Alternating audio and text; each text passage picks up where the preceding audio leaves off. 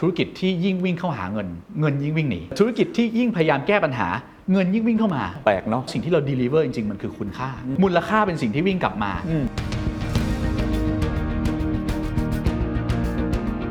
เรารู้สึกว่าสังคมไม่เหมือนเดิม ภาครัฐไม่เหมือนเดิม ที่สำคัญที่สุดคือปัญหาของโลกใบนี้มันไม่เหมือนเดิม เวทีโลกเนี่ยเขาพูดกันว่า billion dollar business คือความสำเร็จในการที่เรา integrate เอาเรื่องของ people กับ planet ลงไปใน core business ลงทุนเยอะใช้เวลานาน แต่ปรากฏว่ามันเอ็นอัพออกมาเป็นอะไรก็ไม่รู้ที่เยอะแยะเต็มไปหมด เพราะว่าเขามองเห็นการ transform เนี่ยแค่ในมิติของดิจิทัลสิ่งที่ควรทำก็คือต้องถอยกลับมามองในภาพใหญ่ เราเลยเรียกมันว่าเป็น systematic transformation This is the Standard Podcast. Eye opening for your ears. The secret sauce. สวัสดีครับ ผมเคนนักครินทร์และนี่คือ The Secret Sauce Podcast What's your secret? Good to Great Transform สู่องค์กรแห่งศตวรรษที่ 21 นี่คือซีรีส์พิเศษนะครับ ที่ The Secret Sauce ทำร่วมกับแบรนด์ดิครับคำว่า Good ก็คือบริษัทที่ดี บริษัทที่เก่ง บริษัทที่เป็นเลิศ แต่ตอนนี้ครับ ทุกคนกำลังมองหา Great Company ครับซึ่งคำว่า Great Company นี้ผมไม่ได้หมายถึงแค่ตัวเลขในเชิงกำไรหรือ Profit อย่างเดียว โลกเราครับเดินทางมาในจุดที่ค่อนข้างบอบช้ำนะครับจากทุนนิยมที่พัฒนาขึ้นมา ทุนนิยมไม่ได้ผิดครับ แต่ทุนนิยมก็มีต้นทุนบางสิ่งบางอย่าง ที่ทำให้เราเกิดอีก 2 ปัญหา แล้วโควิดนั้นสะท้อนหรือว่ามีไฟฉายส่องสปอตไลท์ลงไปให้เห็นชัดมากขึ้น นั่นก็คือเรื่องของ people แล้วก็ planet ใช่ครับ ผมกำลังพูดถึง triple bottom line ที่สำคัญอย่างยิ่ง หลังจากนี้ของโลกของเรา องค์กรที่ great จะไม่สามารถมองหาแค่เรื่องของ profit ได้อย่างเดียวคือตัว P แต่จะต้องทำอย่างไรก็ตามที่มีส่วนร่วมและมุ่งไปสู่อีก2สิ่งคือสร้าง Impact ในด้านของ People ก็คือผู้คนความเหลื่อมล้ำสิทธิเสรีภาพ ความยากจนอะไรต่างๆ นานา และ Planet ก็คือเรื่องของสิ่งแวดล้อม เรื่องของสภาพภูมิอากาศที่เปลี่ยนแปลงไป องค์กรมีส่วนสำคัญอย่างยิ่งครับ ที่จะต้องดูแลหรือว่าสร้าง Impact ใน 3 ส่วนนี้นะครับ เพราะฉะนั้นซีรีส์วันนี้จะชวนคุยกันเรื่องนี้เลยครับ ว่าจะทำอย่างไรที่องค์กรเราจะเป็น good to great หรือเดินหน้าไปสู่ตรงนั้นได้ เพราะต้องบอกเลยว่าไม่ง่ายครับ แค่ profit ก็ยากแล้วใช่ไหมครับ จะทำอย่างไรที่จะ integrate หรือบูรณาการอีก 2 P นี้เข้ามาด้วยกันนะครับ สิ่งนี้เขาใช้คำว่า systematic transformation ครับ หรือว่าการเปลี่ยนแปลงองค์กรแบบองค์รวมทั้งหมดเลย มี 4 มิติด้วยกันครับ ข้อทีหนึ่1 คือ market transformation ครับ หรือว่าการทำความเข้าใจกับตลาด เพื่อเตรียมพร้อม transform สู่โลกใหม่ หรือว่าเราจะมาเข้าใจโลกใหม่กันว่ามันเป็นยังไง 2 ครับคือ leadership transformation ครับ การ transform ของผู้นำ3ครับคือ organization transformation หรือว่าการจัดทัพองค์กรรูปแบบใหม่ และสุดท้ายครับ4ครับคือ ecosystem transformation การบริหารระบบนิเวศที่แตกต่างไปจากเดิม ในตอนแรกนี้เราจะคุยกันเรื่อง market transformation ก่อนนะครับ ว่ามันมีความเปลี่ยนแปลงของตลาดภูมิทัศน์ หรือโลกนี้อย่างไร บุคคลที่ผมจะพูดคุยด้วยนะครับ เป็นคนที่เล่าเรื่องเป็น structure หรือเป็นโครงสร้างได้ดีมาก และมีการเปรียบเทียบให้เข้าใจง่าย เขาคือคุณอาร์มครับปิยชาติ อิสระพักดีครับ ประธานเจ้าหน้าที่บริหาร บริษัทแบรนด์ดิแอนด์คอมพานีจำกัดแบรนด์ดิคือใครครับแบรนด์ดิคือบริษัทให้คำปรึกษาธุรกิจชั้นนำครับแล้วก็มีส่วนเข้าไป transform องค์กรในทุกมิติแบบ end to end ก็คือทั้งหมดเลยนะครับ โดยคุณอาร์มครับทำงานร่วมกับหน่วยงานรัฐ ไปจนถึงองค์กรระดับมหาชน ซึ่งเป็นที่รู้จักกันดีทั้งในและต่างประเทศ อีกทั้งยังมีบทบาทร่วมกับองค์กรในระดับสากลครับ เช่น World Economic Forum World Bank Group United Nations Global Impact นะครับตอนนี้น่าจะสนุกนะครับ แล้วก็เป็นตอนที่ทำให้เราได้ wake up call ได้ตื่นขึ้นอีกครั้งหนึ่งนะครับว่า market transformation ตอนนี้มันเปลี่ยนแปลงไปอย่างไร และเรา ถ้าไม่ทำตั้งแต่วันนี้ เราอาจจะไม่ใช่แค่ตกขบวน แต่เราจะไม่มีรางรถไฟให้วิ่งอีกต่อไปครับ ผมชอบชื่อซีรีส์นี้มากเลยที่เราจะทำด้วยกันนะครับ ที่บอกว่า good to great แล้วก็ transform องค์กรสู่ศตวรรษที่ 21 องค์กรศตวรรษที่ 21 ในความหมายของคุณอาร์มคืออะไรทำไมเราต้อง transform ด้วย ต้องยอมรับว่าต่อให้เราไม่เอาหลักวิชาการมานั่งคุยกันเลยนะฮะครับณวันนี้สิ่งหนึ่งที่เรารู้สึกได้คือ เรารู้สึกว่าสังคมไม่เหมือนเดิม ธุรกิจมันไม่เหมือนเดิม ภาครัฐไม่เหมือนเดิม ที่สำคัญที่สุดคือปัญหาของโลกใบนี้มันไม่เหมือนเดิมถ้าเรามองย้อนกลับไปสมัยก่อนเนี่ยปัญหาของโลกใบนี้มันคือปัญหาที่เป็นจุดเริ่มต้นของการเติบโตทางเศรษฐกิจครับไอ้ capitalism เนี่ยแหละ ทุนนิยม เอาง่ายๆนะฮะเริ่มต้นจากการที่คุณเคนอยากได้รถยนต์ครับนะฮะเราก็เห็นว่ามีคนขับรถเรารู้สึกว่าเราอยากได้ แต่ว่าปัญหาในเชิงของธุรกิจคือไอ้รถยนต์เนี้ยมันผลิตได้ในจำนวนจำกัด เราก็ต้องพยายามคิดว่าเราจะผลิตยังไงให้มันได้เยอะครับเทคโนโลยีมันก็เข้ามาตอบโจทย์ พอเทคโนโลยีเข้ามาตอบโจทย์เสร็จ มันก็เป็นเรื่องของ accessibility ละว่าจะทำยังไงให้ให้เราสามารถเข้าถึงรถยนต์เหล่านั้นได้อ่าอันนั้นก็เป็นโจทย์แรกที่มันเกิดขึ้นในในโลกของการทำธุรกิจครับนะพอเวลาผ่านไปนะคนเริ่มเข้าถึงสินค้าและบริการที่ตัวเองต้องการ ก็เริ่มรู้สึกว่าปัญหามันไม่ได้อยู่ที่ตรงนั้นแล้ว พอผมพูดถึงคำว่า accessibility เนี่ยครับซื้อรถ คนที่มีเงินซื้อได้นะคนที่ไม่มีเงินซื้อไม่ได้นะฮะก็ไม่มีสิ่งที่เรียกว่า affordability คือ afford ไม่ได้ครับนะฮะพอยิ่งนานๆไปเนี่ยการเติบโตทางเศรษฐกิจเนี่ยมันก็เลยทำให้ช่องว่างในสังคมมันห่างขึ้นพอช่องว่างในสังคมมันห่างขึ้น มันก็เลยนำมาสู่คำถามที่ว่าอ้าวแล้วจะทำยังไงล่ะ คนรวยก็รวยกระจุก คนจนก็จนกระจายครับนะฮะในขณะเดียวกันการเติบโตทางเศรษฐกิจ กับการปล่อยคาร์บอนไดออกไซด์เนี่ยมันเป็น ของคู่กันอืมยังไงก็ต้องใช้พลังงาน ไปดูทุกประเทศได้เลยว่าประเทศไหนที่เจริญแล้วเศรษฐกิจพัฒนาแล้วเนี่ยปล่อยคาร์บอนเยอะมากนะมันก็เลยมีฟังก์ชันในเรื่องของ people กับ planet เนี่ยเข้ามาให้คิด แต่ตอนแรกเนี่ยธุรกิจก็ไม่ได้สนใจเรื่องนี้เท่าไหร่ครับนะครับไม่ได้สนใจในระดับที่เป็น agenda ของธุรกิจอืมแต่ต้องทำนะ เพราะว่าถ้าไม่ทำเนี่ยเดี๋ยวภาพลักษณ์เสียหาย ก็เลยมีการทำ CSR อะไรในก็เลยมีการอนหทำนี้ CSR มีการบริจาคมีการอะไรมากขึ้นนะฮะเสร็จสับ เราก็เริ่มเห็นว่าปัญหาเรื่อง people กับ planet เนี่ยมันใหญ่ขึ้นพอมันใหญ่ขึ้นเสร็จและที่สำคัญคือมันไม่เหมือนโจทย์ของธุรกิจ ครับเราทำธุรกิจ เราก็ตั้งเป้าว่าเราจะมีกำไรเท่าไหร่ ใช่อยากได้รายได้เท่าไหร่แต่พอเราทำเรื่องของ people กับ planet เป้ามันคืออะไร เออใช่พอเป้าไม่ชัดหนึ่งไม่อยากลงทุนนะมองเป็นคอสอืม สองทำไปก็เบี้ยหัวแตก ผลลัพธ์ไม่เกิดคุยกันมาเป็น 10 ปีแล้วนะฮะการเปลี่ยนแปลงไม่เกิด มันก็เลยเริ่มมีอ g e n d a ตรงกลางว่าเอาละอย่างนี้ต่างคนต่างทำไม่ได้แล้ว ต้องมาตั้งเป้าหมายร่วมกันสักหน่อยครับ UN ก็เลยทำในสิ่งที่เรียกว่า SDG อ่า Sustainable Development Goals ครับบอกว่าเอาละทุกคนเรามาจอยฟอสกันนะ มาร่วมแรงร่วมใจกัน แต่ปัญหาสำคัญก็คือแต่ละคนเนี่ยไม่เคยร่วมมือกันมาก่อนนั้นการร่วมมือเนี่ยกลายเป็นความสามารถที่หาได้ยากนะคือคุยกันได้ MOU กันได้ แต่พอต้องทำให้เกิด Impact จริง ๆ เนี่ยยาก นั่นคือ ก๊อกที่ 3 ครับก๊อกสุดท้ายคือก๊อกในเรื่องของโควิด -19 ใช่ไหมฮะคือที่ผ่านมาเนี่ยเราพูดถึงเรื่องของการ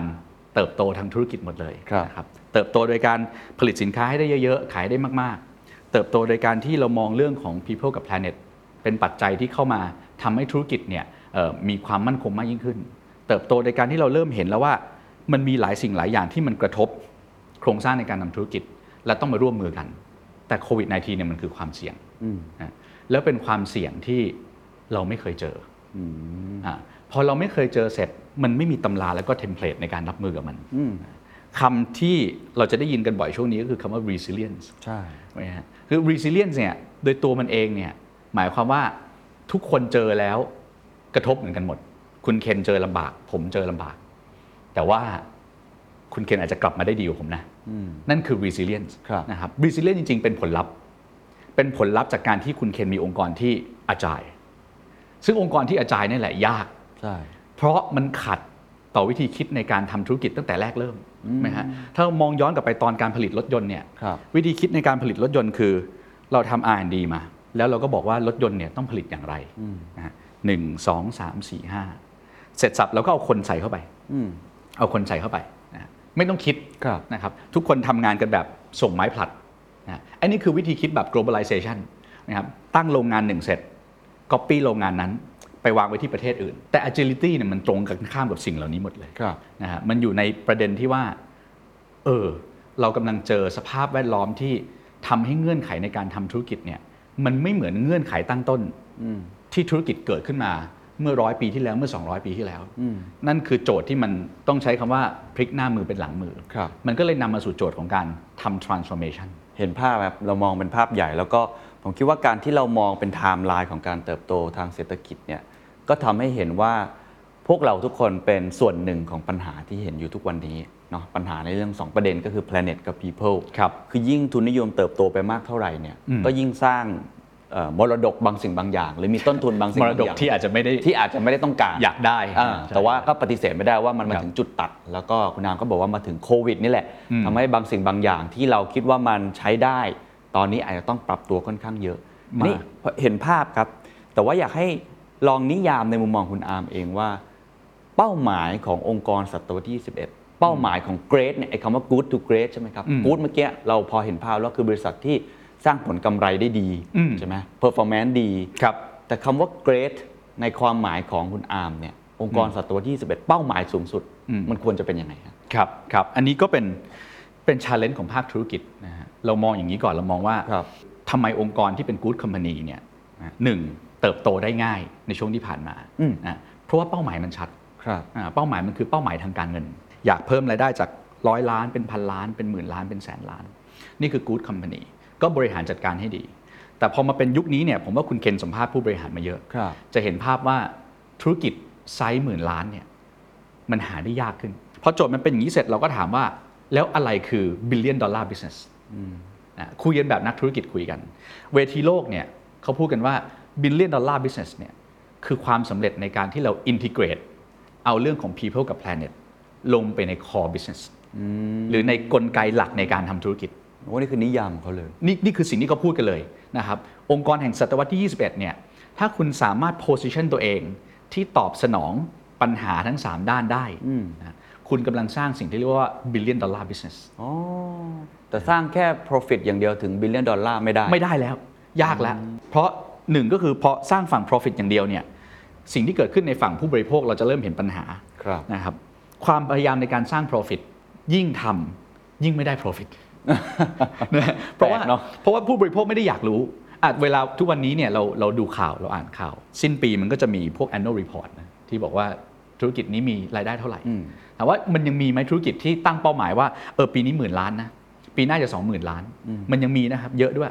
แต่พอเอาเป้าหมายนี้มาบอกกับประชาชนปุ๊บประชาชนบอกว่า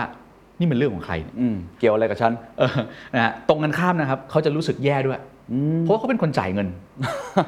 เขาเป็นลูกค้าถูกไหมฮะเพราะฉะนั้นแปลว่าการที่คุณรวยขึ้นเนี่ยมันเกิดมาจากเงินในกระเป๋าเขาน้อยลงอะเออเขาไม่อยากได้เป้าหมายแบบนั้น เขาไม่อยากได้องค์กรที่ stand for แบบนั้นโหนี่ชิฟเปลี่ยนเยอะมากเลยเนาะนะครับเออแต่การที่เราจะหา standing point ของเรา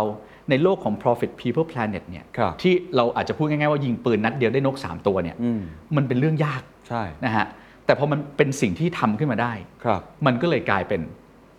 billion dollar business อ๋อโอเคนะฮะเห็ภาพ ทำเป็น billion dollar ได้ยังไง เพราะว่าหนึ่งเราจะกลายเป็นองค์กรที่สร้างแรงดึงดูดให้กับ investor ได้ ครับ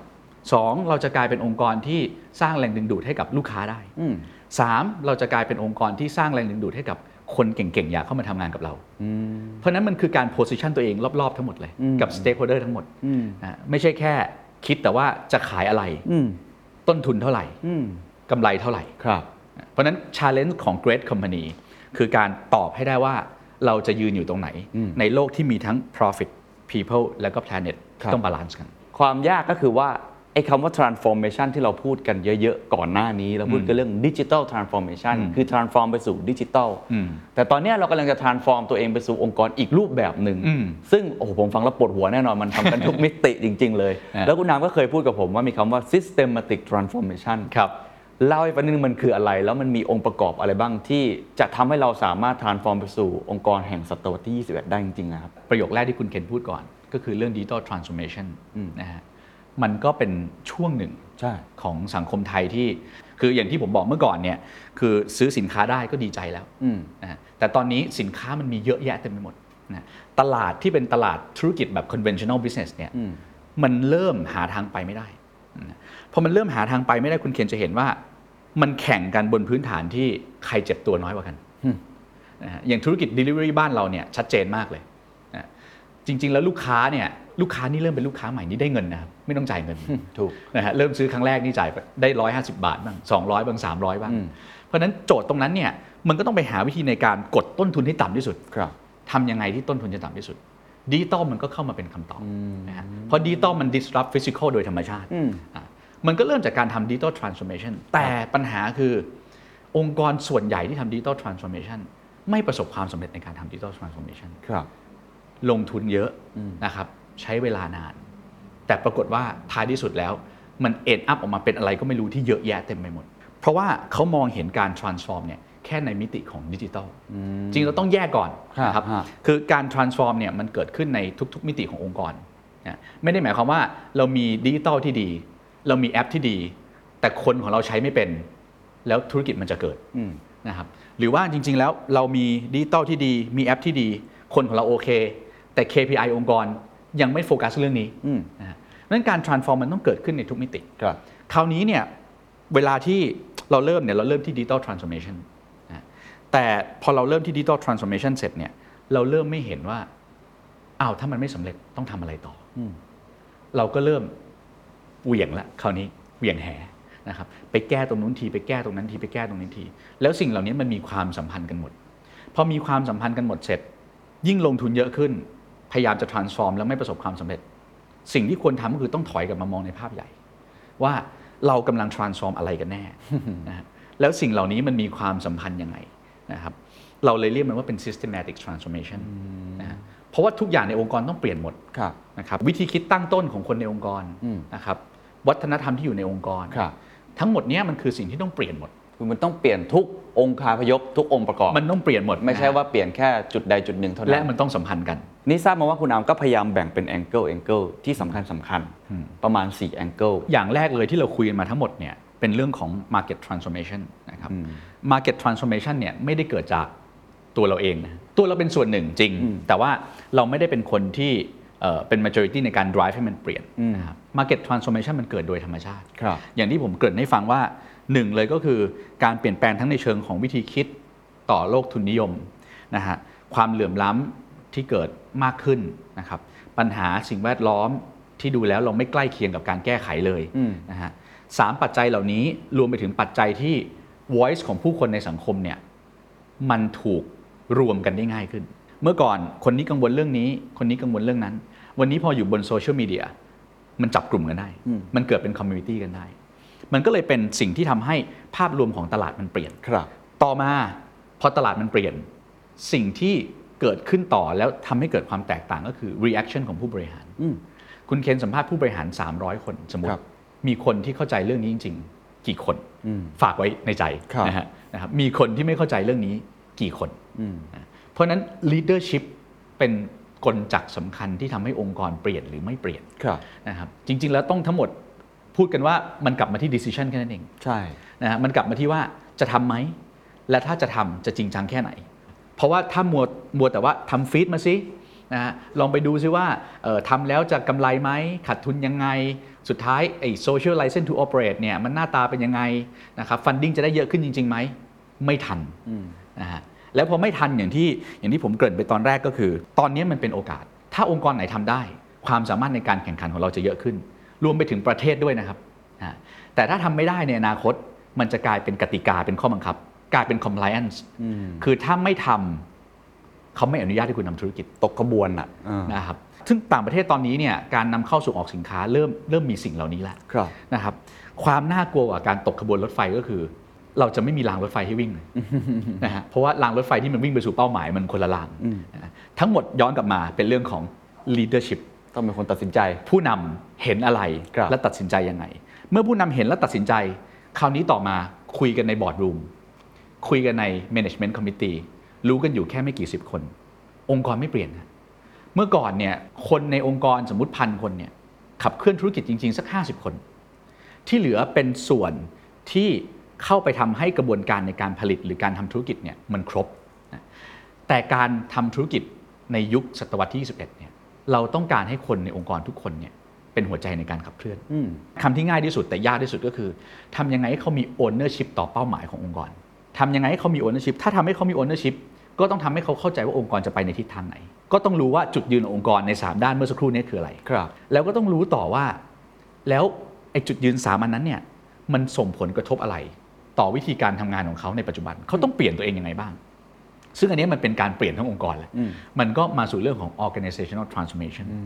ว่าเราจะ transform องค์กรตัวเองยังไงครับนะครับแล้วก็สุดท้ายวิธีคิดของธุรกิจแบบนี้เนี่ยมันคือวิธีคิดของการสร้างคุณค่าก่อนมูลค่า เราสร้างคุณค่าคือเราทำในสิ่งที่เป็นประโยชน์ ต่อผู้คนสังคม หรือโลกใบนี้หรือสิ่งแวดล้อม แล้วเราอาศัยศักยภาพธุรกิจที่มีเนี่ย ในการเปลี่ยนมันให้กลายเป็นมูลค่าทางธุรกิจนะซึ่งวิธีคิดที่สำคัญคือการมองให้ไกลกว่าแค่ธุรกิจเราจะไปทางไหน แต่มันต้องมองไปสู่อีโคซิสเต็มของธุรกิจเราทั้งหมด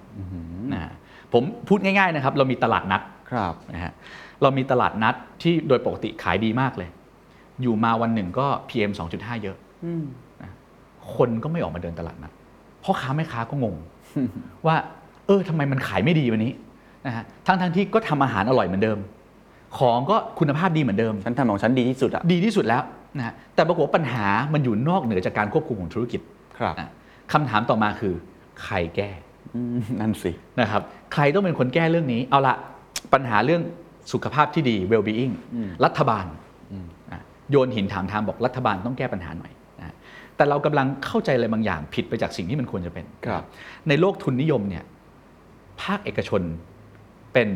ยูนิตที่แข็งแรงที่สุดอืมไม่ใช่ภาครัฐเป็นพระเอก เป็นพระเอกเลย นั่นเวลาที่เราพูดถึงอเมริกากับจีนเนี่ยมันจะเห็นความแตกต่างกันนะฮะการที่อเมริกายังคงความเป็นผู้นำในในภาคธุรกิจในเวทีโลกได้เนี่ยเพราะ private sector เขาแข็งแรงมากนะครับแล้วเขา globalize ตัวเองไปทั่วโลกได้ นั่นนั่นคือภาพของอเมริกาครับก็บอกว่าอะโอเค รัฐบาลอาจจะแก้ไม่ไหว นั่นคือเรื่องของคุณภาพชีวิตความเป็นอยู่ เรื่องของสิ่งแวดล้อม องค์กรอิสระไหมอ่า NGO บ้าง นะครับ non-profit organization บ้างนะองค์กรเหล่านี้มีเจตนาที่ดีมากครับ แต่เขาไม่มีทรัพยากรหรือกำลังทรัพย์ มากเท่ากับภาคธุรกิจครับ ก็แก้ได้แต่ว่าปัญหามันก็ไม่ถูกถอนรากถอนโคนมันก็วนกลับมาที่ธุรกิจนะฮะถ้าคุณไม่แก้คุณก็ลำบากนะฮะกลับมาสู่ประโยคที่ว่าไม่มีธุรกิจไหนประสบความสำเร็จได้ ในระบบนิเวศที่ล้มเหลวอืมนะฮะนั้นคุณจะเลือกยังไงนะครับเริ่มแรกเนี่ยมองสิ่งนี้มันจะกลายเป็น เอ๊ะมันเป็นภาระหรือเปล่าอืมเกี่ยวอะไรกับเอฉันอมันเนี่ยเป็นเรื่องของฉันหรือเปล่านะฮะแต่ถ้ามองในมุมมองต่างประเทศเขาจะมองว่าเนี่ยคือกลไกในการสิ่งที่เราเรียกว่าการทำ market creation หรือการสร้างตลาดขึ้นมาใหม่ คือเมื่อก่อนธุรกิจมันโตมาจากการ capture values ใน market อ่าอ่ามีมีอยู่แล้ว มีอยู่แล้ว คุณเคนหิว ผมขายอาหารครับก็ไม่ได้ยากครับนะฮะวันนี้คุณเคนก็ไม่ได้หิวอะไร อาหารก็มีครบแล้วนะฮะแต่ผมนึกว่าตอนบ่ายๆ คุณเคนจะ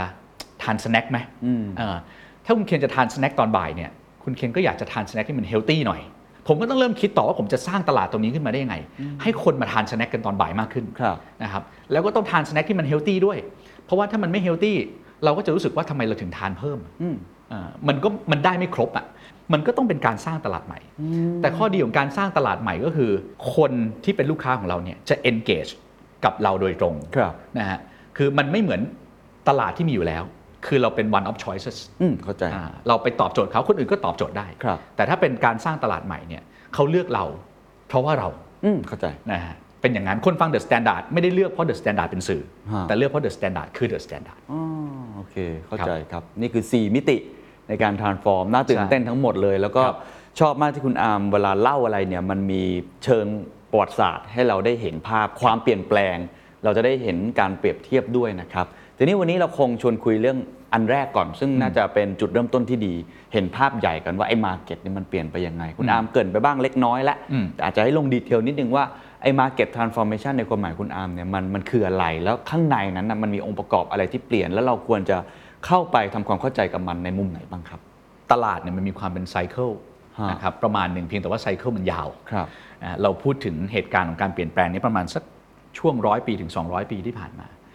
อย่างที่บอกเลยเริ่มต้นเลยเนี่ยมันเกิดมาจากสิ่งที่เราเรียกว่า industrial revolution ครับหรือความพยายามที่ต้องการปฏิวัติอุตสาหกรรม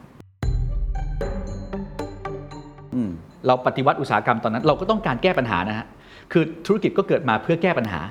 แก้ปัญหาที่ว่าอะอย่างที่ผมเกริ่นไปเมื่อสักครู่นี้ว่าเอ่อคุณเคนเห็นคนขับรถผ่านไปอืมสมัยก่อนคุณเคนเมื่อ 200 ปีที่แล้ว ขี่ม้าอืมนะฮะเห็นคนขับรถผ่านไปก็รู้สึกว่า โอ้โห ดีจังเลย อยากได้รถยนต์บ้างนะแต่รถยนต์ผลิตยาก ผลิตออกมาได้ไม่กี่คัน คนรวยเท่านั้น รวยสุดๆเลยนะฮะ ไม่ใช่รวยธรรมดา ถึงจะสามารถครอบครองรถยนต์ได้ ตอนนั้นเนี่ย bargaining power หรืออำนาจในการต่อรองเนี่ยมันอยู่ในฝั่งผู้ผลิต คือผลิตเท่าไหร่ก็ขายได้นะฮะเทคโนโลยีในตอนนั้นมันเลยเข้ามาเซิร์ฟในส่วนของภาคการผลิต ว่าโอเคนะครับเราจะผลิตรถยนต์ยังไงให้มันได้มากยิ่งขึ้นครับนะครับก็มาตอบโจทย์ตรงนั้น นะเมื่อผลิตรถยนต์ได้มากขึ้น ก็เท่ากับว่า accessibility หรือการเข้าถึงรถยนต์ของประชาชนทั่วไปเนี่ยมีสูงขึ้น ก็แก้ปัญหาเรื่องนั้นได้นะครับ thinking แบบนี้ก็ apply เข้ากับทุกอุตสาหกรรมนะฮะอุตสาหกรรมไหนทำได้ดีก็ globalization ได้ดี ก็สเกลมันก็สเกลได้เยอะก็ครับไปเติบโตในต่างประเทศได้นะคครัรับบบนเงื่อนไขที่แตกต่างกันออกไปครับนะฮะอย่างที่บอก แต่พอมันทำอย่างนี้ไปเรื่อยๆเนี่ยสิ่งที่มันเกิดขึ้นโดยธรรมชาติก็คือ ต่อให้เราพยายามจะขายรถยนต์มากแค่ไหนอะมันก็ยังมีคนที่ไม่มีรถยนต์ใช้อยู่ดีอืมนะฮะซึ่งเรากำลังแบ่งสองเรื่องนี้เป็นองค์ประกอบที่มาคู่กันอ่าคนที่ไม่มีรถยนต์ใช้ เราก็ต้องถามว่าการเดินทางจำเป็นไหม ถ้าการเดินทางยังจำเป็นอยู่เนี่ยมันก็เป็นปัญหาที่ภาครัฐต้องเข้ามาดูแล จริง ๆ แล้วภาคธุรกิจเนี่ยมันเกิดขึ้นมาจากการที่เอ่อทำบางสิ่งบางอย่าง แทนที่ของรัฐ ซึ่งรัฐอาจจะไม่สะดวกในการทำทำได้ไม่มีประสิทธิภาพ หรือว่าอาจจะไม่ได้มีศักยภาพในการทำนะฮะแต่มันมีพื้นฐานก่อน เช่นเราเกิดมาเป็นคนของประเทศนี้เนี่ยครับเราต้องได้อะไรบ้างนะฮะนั่นคือสิ่งที่เราได้ for free ไม่ฟรีหรอกจริงๆ คือเสียภาษีนะฮะแต่พอต่อมาปุ๊บเราก็เริ่มเห็นว่าโอเค สิ่งเนี้ยมันอาจจะไม่ได้เป็นสิ่งที่จำเป็นจริง ๆ แต่มันเป็นสิ่งที่เราอยากได้ครับคราวนี้ก็เป็นเรื่องของตลาดนะครับก็เกิดตลาดขึ้นมาอ่าซึ่งตลาดตอนนั้นมันก็เป็นตลาดที่อย่างที่บอกนะฮะคือ demand มัน over supply มากๆ มันก็ไม่ได้มีปัญหาอะไรในการในการ ทำธุรกิจแล้วมีคนซื้อครับเราเรียกสิ่งนี้ว่าแรงเหวี่ยงทางธุรกิจ คือองค์กรไม่ต้องมีกลยุทธ์อะไรเลยฮะคือทำออกมาเท่าไหร่ก็ขายได้นะฮะพอเข้าสู่ยุคที่ 2 มันเป็นยุคของ social revolution คนที่มีรถยนต์กับคนที่ไม่มีรถยนต์ครับสุดท้ายเข้าอินเทอร์เน็ตได้นะครับถึงแม้ว่าจะยังไม่ครอบคลุมนะฮะแต่ก็เข้าได้ในอัตราส่วนที่สูงมาก เข้าอินเทอร์เน็ตได้ เล่นโซเชียลมีเดียได้นะพอเล่นโซเชียลมีเดียได้เสร็จ เราจะเริ่มเห็นแล้วว่าสิ่งที่ทุกคนมีเท่าเทียมกันคือ voice นะในการที่เขาจะ express แสดงออกทางความคิดเห็นความต้องการความอะไรก็แล้วแต่ครับนั้นปัญหาเรื่องของไอ้ความเหลื่อมล้ำหรือปัญหาเรื่องสิ่งแวดล้อมเนี่ยมันมีมานานแล้วนะครับ แต่มันไม่ดังนะฮะสมัยก่อนเนี่ยถ้ามันจะดังต้องมีเงินไปซื้อสื่อโฆษณานะฮะเพราะฉะนั้นคนที่ทำให้เกิดการเปลี่ยนแปลงในเชิงสังคมได้เนี่ยคือคนที่มีเงิน นะแต่วันนี้คนที่ทำให้เกิดการเปลี่ยนแปลงในเชิงสังคมได้ คือทุกคนอ๋อคนที่มีธรรมดาสิทธิ์มีเสียงนะครับนั้นเราจะเริ่มเห็นว่าปัญหามันเยอะขึ้นนะครับลักษณะของปัญหามันเยอะขึ้น มันไม่ได้เป็นปัญหาแค่ว่าโอเคคือเอ่อคุณภาพชีวิตดีไหมมันกลายเป็นปัญหาที่ยิบย่อยเต็มไปหมดหรือแล้วแต่บุคคลแล้วสังคมมันก็มีความเป็นเอ่อ fragmented คือมีความแยกส่วนประมาณหนึงครับนะฮะแล้วฝรั่งเขาเรียกว่าเป็น polarize คือเริ่มมีการเลือกข้างครับ ว่าเออเราเชื่อคนไหน เราไม่เชื่อคนไหน ก็เกิดอินฟลูเอนเซอร์มานะครับนั้นทฤษฎีเก่าของตลาดมันใช้ไม่ได้แล้วครับเพราะตลาดมันไม่เป็นกลุ่มเป็นก้อน นั่นคือ social revolution นะครับพอ social revolution มันเกิดขึ้นเนี่ยมันก็เป็น force อ่อนๆเนี่ยที่ที่ทำให้ภาคธุรกิจเนี่ยเริ่มที่จะต้องคิดว่าเอ๊ะเราเราทำแบบเดิมเนี่ยตลาดมันไม่ตอบสนอง เพราะว่าตลาดมันมีชุดความคิดหรือความเชื่อที่แตกต่างออกไปจากเดิมครับผมยกตัวอย่างแบรนด์อย่าง Fly t a g ซึ่ง Fly t a g เนี่ยเขาเอาเขาเรียกว่าผ้าใบรถสิบล้อครับนะฮะ มาทำเป็นกระเป๋า ซึ่งมันก็มีลายที่แตกต่างกันไป ถ้า Fly t a g เกิดขึ้นในสมัยก่อน ผมว่าครึ่งหนึ่งอะของรายได้เขาเนี่ยต้องกลายเป็นงบการตลาด เพื่อทำให้เขากลายเป็น global brand ครับนะแต่ผมเข้าใจว่า Fly t a g ณวันนี้เนี่ยไม่ต้องมีงบการตลาดก็ได้นะ เพราะว่าสิ่งที่เขาทำเนี่ยมันเป็น good cause มันเป็นเรื่องที่ดีนะทุกคนก็พยายามที่จะ voice สิ่งที่เกี่ยวกับเขา พยายามที่จะแสดงออกว่าเอ้ยจริง ๆ มันเป็นธุรกิจที่ดีมาก มหาวิทยาลัยเอาไปทำเคสนะครับ สังคมเอามาโชว์กัน เพราะว่าวันนี้ อวดรวยไม่สู้เท่ากับอวดดีนะครับความดีนะฮะเอออ่าคือเราเราจะรู้สึกว่าการที่เราทำในสิ่งที่ดีเนี่ยมันครับมันเป็นสิ่งที่เราน่าที่จะโชว์ในโซเชียลมีเดียของเรา อันนี้คือโซเชียล r e ว o l u t i o n ที่มันเกิดขึ้น คือแบรนด์นี้ไปจับในจุดที่ voice ของคนกำลังสนใจเรื่องพวกนี้พอดีทำให้ใช่บางทีเนี่ยไอการทุ่มงบการตลาดเพื่อจะบอกว่าฉันดีแค่ไหนเนี่ยไม่จำเป็นไม่จำเป็น เพราะมีคนมาช่วยบอก มีคนถ้ามาคุณช่วยจับจุดถูกแล้วก็ทำจริงๆ ใช่ครับโอเคใช่ ซึ่งอันเนี้ยมันมันจะไปอยู่ในหมวดของการเอิ่ม ทำเรื่องของ organizational transformation อ๋อครับว่าคือถ้าเราคิดแบบไซโลเนี่ยเราก็จะเห็นว่าทุกอย่างมันถูกแบ่งไว้นะฮะแต่ถ้าเราคิดโดยที่เรามองแบรนด์เป็นศูนย์กลาง เรามองว่ากลไกอะไรก็ตามแต่ที่มันทำให้เกิดผลลัพธ์แบบเดียวกันนะฮะธุรกิจโดยการเอา people กับ planet ใส่เข้าไปใน product ครับกลายเป็น product ที่ไม่ต้องทำ marketing อืมนะฮะเพราะแค่ launch จบไป คนก็ตื่นตัวกันแล้วน่าสนใจคนก็ support กันแล้วครับนะครับซึ่งจริง ๆ แล้วเผลอๆได้ traffic มากกว่ามากกว่าจ่ายเงินอีกอันนี้จริงนะฮะอันนั้นอันนั้นก็เป็นเรื่องของการที่ธุรกิจเนี่ยเริ่มจับกระแสที่ตลาดเปลี่ยนไปครับนะแต่พอมาสู่ในกลไกที่3เนี่ยเราเริ่มคุยกันแบบจริงจังว่าเอ้ยปัญหาทาง people กับ planet เนี่ยมันไม่ได้เป็นแค่เทรนด์นะมันเป็นปัญหาจริงนะครับมันเป็นเรื่องจริงที่ถ้าคุณไม่แก้นะครับมันจะส่งผลต่อการดำเนินธุรกิจและการดำรงชีวิตนะครับในระยะกลางแล้วนะ ตอนนี้เราไม่ใช่คำว่าในระยะยาวแล้ว นะครับเราพูดถึงเรื่อง 2030 ครับ เราจะเห็นภาพว่าเอิ่มถ้าเราไปดูกราฟเนี่ยประเทศที่พัฒนาแล้วเนี่ยการปล่อยคาร์บอนไดออกไซด์เนี่ยมันเริ่มที่จะเขาเรียกว่านิ่งแล้ว อ่าเรื่องเรื่อง แล้วแล้วกำลังจะถึงจุด peak หัวลงอ่าเลยจุด peak ละอ่านะครับแต่เอเชียก็ดีแอฟริกาใต้ก็ดีเนี่ยมันยังอยู่ในเทรนด์ที่วิ่งขึ้นอยู่ ครับ เพราะฉะนั้น 2050 เนี่ยเราลงไม่ได้แน่นะครับพอเราลงไม่ได้แน่มันจะเกิดอะไรขึ้นนะฮะสภาพภูมิอากาศเปลี่ยนเยอะมาก โรคอุบัติใหม่จะเกิดขึ้นเยอะมากนะครับ คนป่วยจะเยอะมาก ค่าใช้จ่ายในเชิงสาธารณสุขจะสูงมากนะครับการทำธุรกิจก็จะแบบที่เราเห็นกันทุกวันนี้นะฮะเอ่อปิดปิดเปิดเปิดๆก่อนที่เรามาคุยกันก็ต้องใส่หน้ากากมาครับต้องตรวจ ATK กันก่อนมานั่งเจอกัน ทุกอย่างมันกลายเป็นกลายเป็นความลำบากยากเข็นในการทำธุรกิจมากยิ่งขึ้นครับเอ่อทั้งๆที่จริงๆแล้วคนทำธุรกิจเนี่ยอาจจะไม่เคยคิดว่าตัวเองต้องต้องเข้ามาทำในเรื่องเหล่านี้อืมพอโจทย์ตรงนี้มันชัดเนี่ยมันก็เลยเริ่มเห็นความจริงจัง ในการที่จะเอา P- เอา profit มาช่วยแก้ปัญหาเรื่อง people planet ครับนะฮะนั้นเราจะเริ่มเห็นการระดมทุนหรือเม็ดเงิน ที่จะช่วยให้โลกเนี้ยมี transition สิ่งที่ challenge อย่างที่บอกก็คือเรื่องของความร่วมมือครับนะครับมันต้องการความร่วมมือกันแบบจริงจังเพราะว่าสมการมันต่อด้วยภาคธุรกิจรายเดียวไม่ได้ มันต้องต่อร่วมกับภาครัฐ แล้วมันก็ต้องต่อด้วยภาคประชาชนครับนะฮะเราก็จะเห็นดิฟอีกครั้งหนึ่งว่าไอตอนที่2เนี่ย social revolution เนี่ยมันเป็น customer centric นะใช่ตลาดเป็นตลาดที่ ผมแค่เอาใจคุณเคนน่ะ ธุรกิจผมก็โตละถูก แต่ตอนเนี้ยผมเอาใจคุณเคนอย่างเดียวไม่ได้แล้วอ๋อผมต้องการความร่วมมือจากคุณเคน โอ้เช่น ผมบอกว่าคุณเคนใช้โทรศัพท์มือถือ ครับ เปลี่ยนเครื่องใหม่เดี๋ยว iPhone 14 ออก iPhone 13 อย่าทิ้งได้ไหม ช่วยส่งคืน Apple เพราะเขาจะไปรีไซเคิลครับ นะฮะแต่คุณเคนอาจจะขอโทษนะฮะ ไม่ทำขี้เกียจเออซึ่งเป็นเรื่องปกติมาก เพราะว่าผู้บริโภคเนี่ยมองหา convenience อยู่แล้วถูกนะฮะแต่ทุกวันนี้เนี่ยถ้าเราจะทำให้ธุรกิจมันดีต่อโลกได้เนี่ยเราต้องทำให้ life cycle ของสินค้าและบริการเนี่ยมันไม่จบที่ end user มันต้องกลับมาที่บริษัท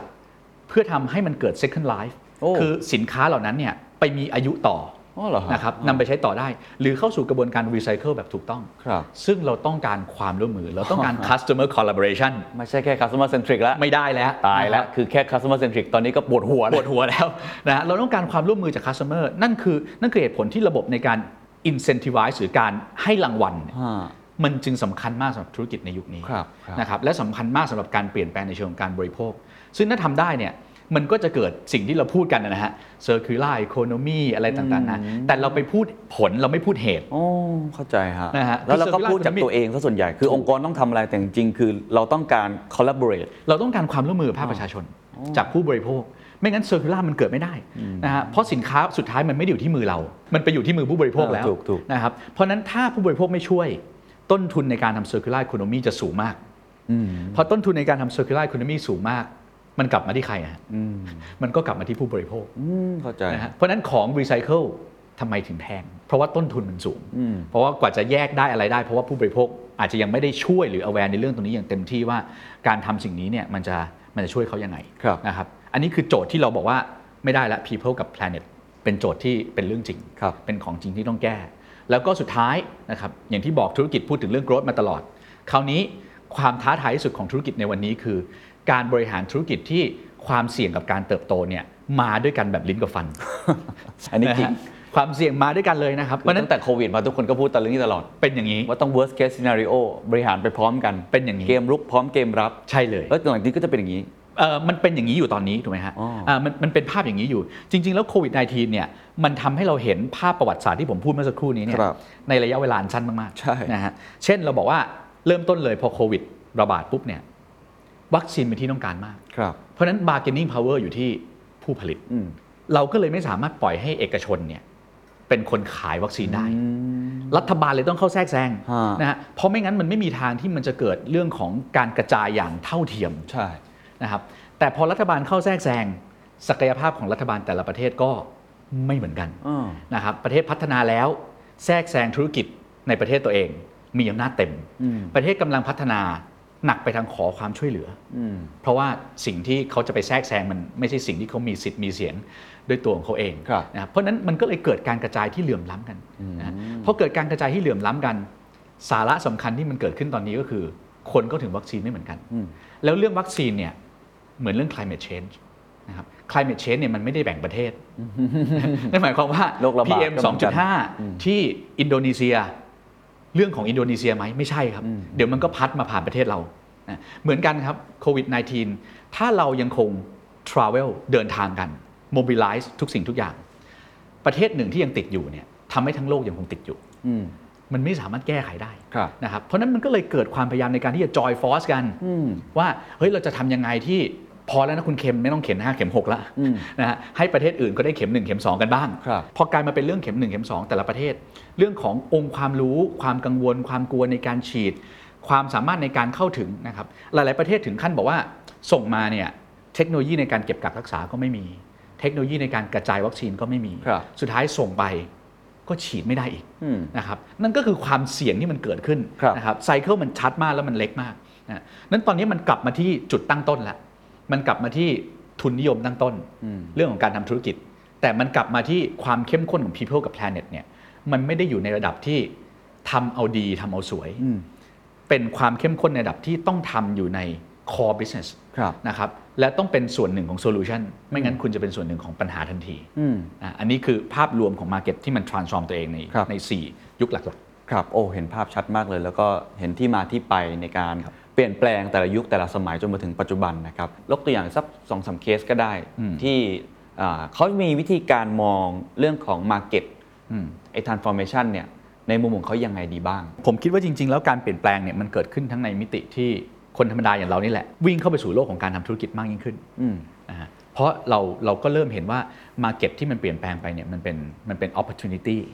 นะครับเพราะฉะนั้นคุณเคนจะเห็นบุคคลที่เป็นคนธรรมดานี่แหละ กลายเป็นนักธุรกิจที่ประสบความสำเร็จแต่จริง ๆ ผมว่าพิมพ์ริพายก็เป็นบทเรียนที่ใกล้ตัวฮะ นะครับเราก็เห็นคนหนึ่งคนที่ประสบความสำเร็จ แล้วก็สร้างธุรกิจใหญ่โตขึ้นมาได้ฮะนะฮะโดยเริ่มจากการที่ตัวเองมี position บางอย่างเอ่อคุณพิมพ์ริพายเองเนี่ยท่านก็ทำทั้งสองเรื่องครับทำทั้งธุรกิจ แล้วก็พยายามจะทำในส่วนที่มันดีต่อสังคม นั่นคือภาพที่ที่เป็นฝั่งของของบุคคลธรรมดา ขยับเข้าสู่โลกธุรกิจ ทีนี้ฝั่งของโลกธุรกิจเนี่ยขยับเข้าสู่เอ่อความเข้าใจที่มีต่อบุคคลธรรมดามากยิ่งขึ้น จริง ๆ แล้วณวันนี้เนี่ยธุรกิจเองเนี่ยเริ่มที่จะหา business model ใหม่ๆนะที่มันตอบโจทย์ความต้องการของผู้คนมากยิ่งขึ้นครับนะครับผมยกตัวอย่างเช่น จริงๆ แล้วการแก้ปัญหาอย่างแรกเลยนะง่ายที่สุดนะครับอาจจะดูไกลตัวแต่ใกล้ตัวนะ คือเรื่อง iPhone นี่แหละ จริง ๆ แล้วก่อนที่เราจะมาคุยกันเนี่ยนะครับวันที่เราอัดรายการเนี่ย BlackBerry เพิ่งเพิ่งปิดตัวไปครับนะครับ BlackBerry เองเนี่ยก็มีหน้าจอทัชสกรีนเนาะนะครับมาตั้งนานแล้วนะ แต่ว่าสิ่งที่ BlackBerry ทำไม่สำเร็จ แต่ iPhone ทำสำเร็จก็คือ การทำโทรศัพท์ที่มันแก้ปัญหาในเรื่องของการใช้งาน แก้ปัญหาหรือแก้ pain point ให้กับ User และที่สำคัญก็คือมันกลายเป็นแพลตฟอร์มให้กับ User ในการปลดปล่อยศักยภาพ ในการที่จะทำแอปพลิเคชันเพื่อ track เรื่องของสินค้าและบริการว่าครับมีต้นทางในการผลิตยังไง track ขยะว่ามันลงไปในทะเลมากหรือน้อยขนาดไหน อ่า track ในเรื่องของอะไรก็ตามแต่ที่มันเป็น good cause คือเป็นเรื่องที่ดีนะฮะนั่นก็คือสิ่งที่ Apple ประสบความสำเร็จในการทำแล้วมันก็เลยทำให้เกิดสิ่งที่เรียกว่า design thinking ขึ้นในสังคมไทยคำคำนี้มันเกิดจากการที่เราแค่คิดโดยที่เอาโจทย์ของผู้บริโภคเป็นตัวตั้งนะครับสินค้าแบบเดิมแต่เราคิดด้วยวิธีการใหม่นะฮะเราแก้ปัญหา pain point ของเขาได้ แล้วมันก็สเกลไปในระดับอีโค y ิสเต็มเพราะคนเหล่านี้ก็ไปพัฒนาต่อครับไปยกระดับต่อนะครับหรือภาคธุรกิจที่อาจจะเอิ่ม จริง ๆ แล้วถ้าใช้คอมพิวเตอร์ก็อาจจะเห็นภาพชัดหน่อยก็คืออย่างเช่น Microsoft โจทย์ของเขาเมื่อก่อนเนี่ยเขาขายสินค้าเป็นชิ้นๆครับนะครับขายโปรแกรมขาย Word ขาย Excel ขายอะไรก็แล้วแต่ วันนี้ Microsoft shift ตัวเอง กลายไปเป็น business partner คือเอาศักยภาพทางดิจิทัลของตัวเอง ไปช่วยให้คู่ค้าเนี่ยสามารถที่จะเติบโตได้โดยมีดิจิทัลเนี่ยเป็นสาเหตุ แล้วใกล้ตัวที่สุดที่ดัง ๆ ส่วนใหญ่รู้จักกันอยู่แล้วก็คือเรื่องของ Tesla Tesla นะวันนี้เนี่ยเสน่ห์ของเขาคือยอดขายเขายังไม่ได้เยอะมาก อืมแต่มูลค่าของธุรกิจเขามหาศาลมาก ใช่เพราะว่าคนเชื่อว่าเขาคืออนาคตนะครับคนเชื่อว่าเทสลาคืออนาคตที่เราอยากให้มันเป็นหนึ่งคือเป็นรถยนต์ไฟฟ้านะแล้วไม่ใช่แค่รถยนต์ไฟฟ้านะครับเขาทำทั้ง value chain หรือห่วงโซ่คุณค่าเนี่ยให้มันเป็นไฟฟ้าทั้งหมด แบตเตอรี่ก็ดีอะไรก็ดีนะแล้วหลายบริษัทบอกว่าเราอยากผลิตรถยนต์ที่คนอยากขับมากที่สุด ครับ เทสลาบอกว่าเราผลิตรถยนต์ที่คนไม่อยากขับมากที่สุดนะเพราะมันคือ autonomous vehicle หมายความคนไม่อยากขับคุณนั่งเฉยๆอะให้รถมันขับตัวมันเอง นั่นคือ thinking ที่เขา position ตัวเอง ทั้งในเรื่องของ people กับ planet นะแล้วมัน embed เข้าไปเป็นธุรกิจของเขานะครับครับไม่มีใครไม่มีใครคิดหรือว่าเทสลาทำเรื่องนี้เป็น CSR นะครับทุกคนมองสิ่งนี้เป็นธุรกิจหมดตั้งแต่ day one อ่านั้นมูลค่าของเขาเนี่ยมันมาจากหลายทิศทางมากค รับรวมไปถึง combination นะครับ right combination ของที่ผมพูดเมื่อสักครู่นี้เนี่ยอะถ้าเรา map เทสลาเข้ามานะฮะ leadership นะครับเราก็จะเห็นความ active ของ Elon Musk มากๆนะฮะเอ่อถ้าเราแมปเข้ามาเรื่องของเอ่อ organization เราก็จะเห็นว่า Tesla เป็น destination ของคนเก่งนะครับเยอะประมาณหนึ่ง ecosystem เขาไม่ได้ทำแค่รถนะฮะแต่เขากำลังเปลี่ยน ecosystem ของธุรกิจ mobility ทั้งหมดครับในโลกใบนี้นะครับแบตเตอรี่การชาร์จ การดูแลการขายทั้งหมด นั่นคือสิ่งที่เขาพยายามทำแล้วมันมันครบถ้วนนะฮะแต่เขาทำจากศูนย์นะนะครับเขาทำเขาทำจากสิ่งที่เขาไปเริ่มต้นแล้วมันไม่ได้ยาก แต่บริษัทใหญ่ๆเนี่ยจะเจอ challenge มากถูกๆนะครับเพราะว่ามันมีของเก่าอยู่ใช่นะครับพอมันมีของเก่าอยู่เนี่ย legacy เดิมเนี่ยเขาก็ใช้คำว่าแบบ what get you here wouldn't get you there นะครับอะไรที่ทำให้คุณมาอยู่ตรงนี้เนี่ยอาจจะไม่ได้พาคุณไปสู่เป้าหมายในอนาคตได้ครับเพราะฉะนั้นการอันเลินแล้วการรีเลินเนี่ยมันเลยทำให้องค์กรต้องกลายเป็น เอ่อเสมือนว่าเป็น educational organization เล็ก ๆ เลยนะนะครับเพราะถ้าไม่ทำเรื่องนี้จริงจังเนี่ยคนไม่เปลี่ยนครับอบงค์กรปรับตัวไม่ได้ครับอะก็เห็นตัวอย่างบางองค์กร ทีนี้ฟังแล้วอยากจะลองเอามาปรับใช้ดูบ้าง อยากจะมีวิธีในการมอง Market ก่อนที่เราจะไปอีก 3 Angle อะเนาะในตอนถัดไปนะครับ ผมว่าสำคัญมากต้อง positioning ตัวเองให้ถูกอืมใช่ไหมคือเอาเห็นภาพแล้วแหละว่าต้องมี 3 วงกลมนี้ให้ได้ ต้องมี profit ต้องมี people ต้องมี planet ครับ แต่ไอ้ framework เนี้ยพอเอาไปใช้เนี่ยมันจะงงๆนิดนึงว่าแล้วฉันจะ posi- positioning ยังไงอะอืมฉันยังมองภาพไม่ค่อยขาดตั้งต้นเลยนะฮะเอ่อคุณเคนอยากเปิดร้านอาหารครับ เพราะว่าคุณเคนเห็นว่ามันเป็นโอกาสอืมอะอยากรวยไม่มีอะไรนะครับก็ทำร้านอาหารที่มันพรีเมียมขึ้นมาครับสักร้านหนึ่งโดยปกติ ก็ทำ business model ปกตินะนะครับซึ่งทุก business model ทุกวันนี้เนี่ยที่ work ก็คือ business model แบบบุฟเฟ่เพราะว่ามันทำให้คนมี hope ในการที่รู้สึกว่าตัวเองจะวิน เราจะรู้สึกว่าเราคุ้มอะ วันก่อนผมไป community mall แห่งหนึ่งเอออาหารเหมือนกันหมดเลย ทุกร้านคล้ายๆกันหมดอืมเป็นย่านย่านหนึ่งเป็นศูนย์อืมศูนย์รวมอาหารครับประเภทหนึ่งแล้วกันครับทุกร้านก็มีคนประมาณหนึ่งแต่พอเดินไปสุดครับจะมีร้านบุฟเฟ่ต์ร้านหนึ่งเนี่ยประมาณ 350 กว่าบาทอะชัดเลย แน่นที่สุดเลย ชัดเลย เป็นอะไรที่คนต้องการจริงๆแหละใช่ คือพวกเราทุกคนนะฮะ ในยุคเนี้ยเราต้องการ hope นะครับ เราต้องการ hope ที่ทำให้เรารู้สึกว่าเงินที่เราจ่ายออกไปอะฮะ มันคุ้มครับนะฮะเพราะฉะนั้นบุฟเฟ่ก็เป็น business model ที่ครับดีอันหนึ่งคุณเคนก็มีเงินเยอะมากอืมคุณเคนก็เอ่อด้วยความที่ธุรกิจร้านอาหารของคุณเคนเริ่มขยายหลายสาขาครับคุณเคนก็คิดว่าเอาทำยังไงให้เราแบบเอ้ยคนยอมรับเรานะ เราแบบองค์กรที่แบบเป็นรวยแล้วแบบเราเป็นคนดีนะอืมก็เริ่มบริจาคเงินบ้างอืมนะครับบริจาคเงินตามโรงพยาบาล บริจาคเงินตามสถานศึกษาบ้างนะฮะ ผลลัพธ์ก็ก็เท่ากับเงินที่บริจาคไปอะครับ ก็ไม่ได้มีอะไรก็เอ่อได้ป้ายมาอันหนึ่งแล้วแล้วเงินก็ถ่ายรูปมานะแล้วก็ลงเว็บไซต์เราต้องบอกคนอื่นด้วยนะอะต้องบอกนะฮะต้องต้องต้องทำให้มันดูดีนะฮะแต่ทุกองค์กรทำนะมันเป็นมันเป็นเรื่องที่ต้องแล้วก็ทำต้องถือป้ายแล้วไม่ก็ใช่ต้องเรื่องที่ให้ไม่ดีของอะไรอย่างนี้นะใช่ใช่มันไม่ใช่เรื่องที่ไม่ดี แต่ว่ามันไม่พอมากกว่าอืมนะครับมันไม่พออ่าเพราะคุณเคนรวยไปถึงระดับหนึ่งคุณเคนก็เริ่มคิดว่าอะเราต้องทำเรื่องนี้จริงจังหน่อย ก็เลยพยายามที่จะทำอะไรแบบจริงจัง เช่นอะไม่ได้ไปโรงเรียนแบบครั้งเดียวละ คราวนี้ทำแบบยาวเหยียดทำแบบพัฒนาสถานศึกษาทำอะไรเลยนะฮะแต่คุณเคนก็ก็ใช้เงินที่มันเป็นกำไรสมมติ 1%ของกำไรครับมาทำใช่เสร็จสับอะนั่นคือธุรกิจของคุณเคนแบบปกตินะครับแต่คุณเคนเริ่มเห็นแล้วว่าเฮ้ยยุคโควิด -19 เนี่ยวิธีคิดมันเปลี่ยนครับนะครับจากเดิมที่ร้านอาหารของคุณเคนเคยจัดได้ แบบที่ว่าอัดโต๊ะเข้าไป อัดเก้าอี้เข้าไป ตอนนี้ต้องเหลือหนึ่งในสามแต่ทุกร้านของคุณเคนเนี่ยค่าเช่า เท่าเดิม คุณเคนจะชดเชย 2 ใน 3 นี้ยังไงอ่าคุณเคนก็เริ่มที่จะเอาในสิ่งที่เรียกว่าเป็นวิธีการในการที่ไม่ต้องกินที่ร้านได้ไหม มีโมเดลใหม่ๆมา Grab to Grow อะไรต่างๆ นานา เข้ามาช่วยแก้ปัญหา เพราะคุณเคนก็รู้ว่าผู้บริโภคก็ไม่อยากเสี่ยงในการมานั่งกินที่ร้านนะฮะนั่นคือคุณเคนเริ่มที่จะมี customer empathy ละเริ่มเข้าใจแล้วว่าเฮ้ยเขาเขามีความกังวลน่ะในการที่ต้องมากินอาหารในช่วงเวลาแบบนี้นะฮะในขณะเดียวกันร้านของคุณเคนก็รองรับคนได้ไม่เท่าเดิม อีกสิ่งหนึ่งที่คุณเคนทำมาตลอดในการเปิดร้านอาหารนี้ก็คือ คุณเคนอยากให้คนเห็นกรรมวิธีในการปรุง คุณเคนก็ทำร้านกระจกอ่าอ่าแต่พอคนเข้ามาทานร้านอาหารนี้ในยุคโควิดครับ คุณเคนเริ่มเห็นแล้วว่า ระดับของความสะอาด มันไม่ได้เป็นระดับของการเทรดออฟเมื่อก่อน เมื่อก่อนเราทานอาหารในร้านเอ่อที่มันเป็นร้านอาหารดัง ๆ เราเห็นคนปรุงอาหาร จริง ๆ แล้วควรใส่หน้ากากไหมมันก็ควรแหละนะฮะแต่ว่าไม่ได้จำเป็นอืมอืมนะครับแต่ตอนนี้เนี่ยผมเชื่อว่าหลายคนเดินเข้าไป เห็นคนปรุงไม่ใส่หน้ากากเดินออกเลยอืมเพราะฉะนั้นไอ้สิ่งเนี้ยมันมันกลายเป็นมันกลายเป็นแมนเดตมันกลายเป็นเรื่องสำคัญในการทำธุรกิจอาหารครับนะฮะคุณไม่ใส่หน้ากากปรุงอาหาร คุณใส่หน้ากากไม่ดี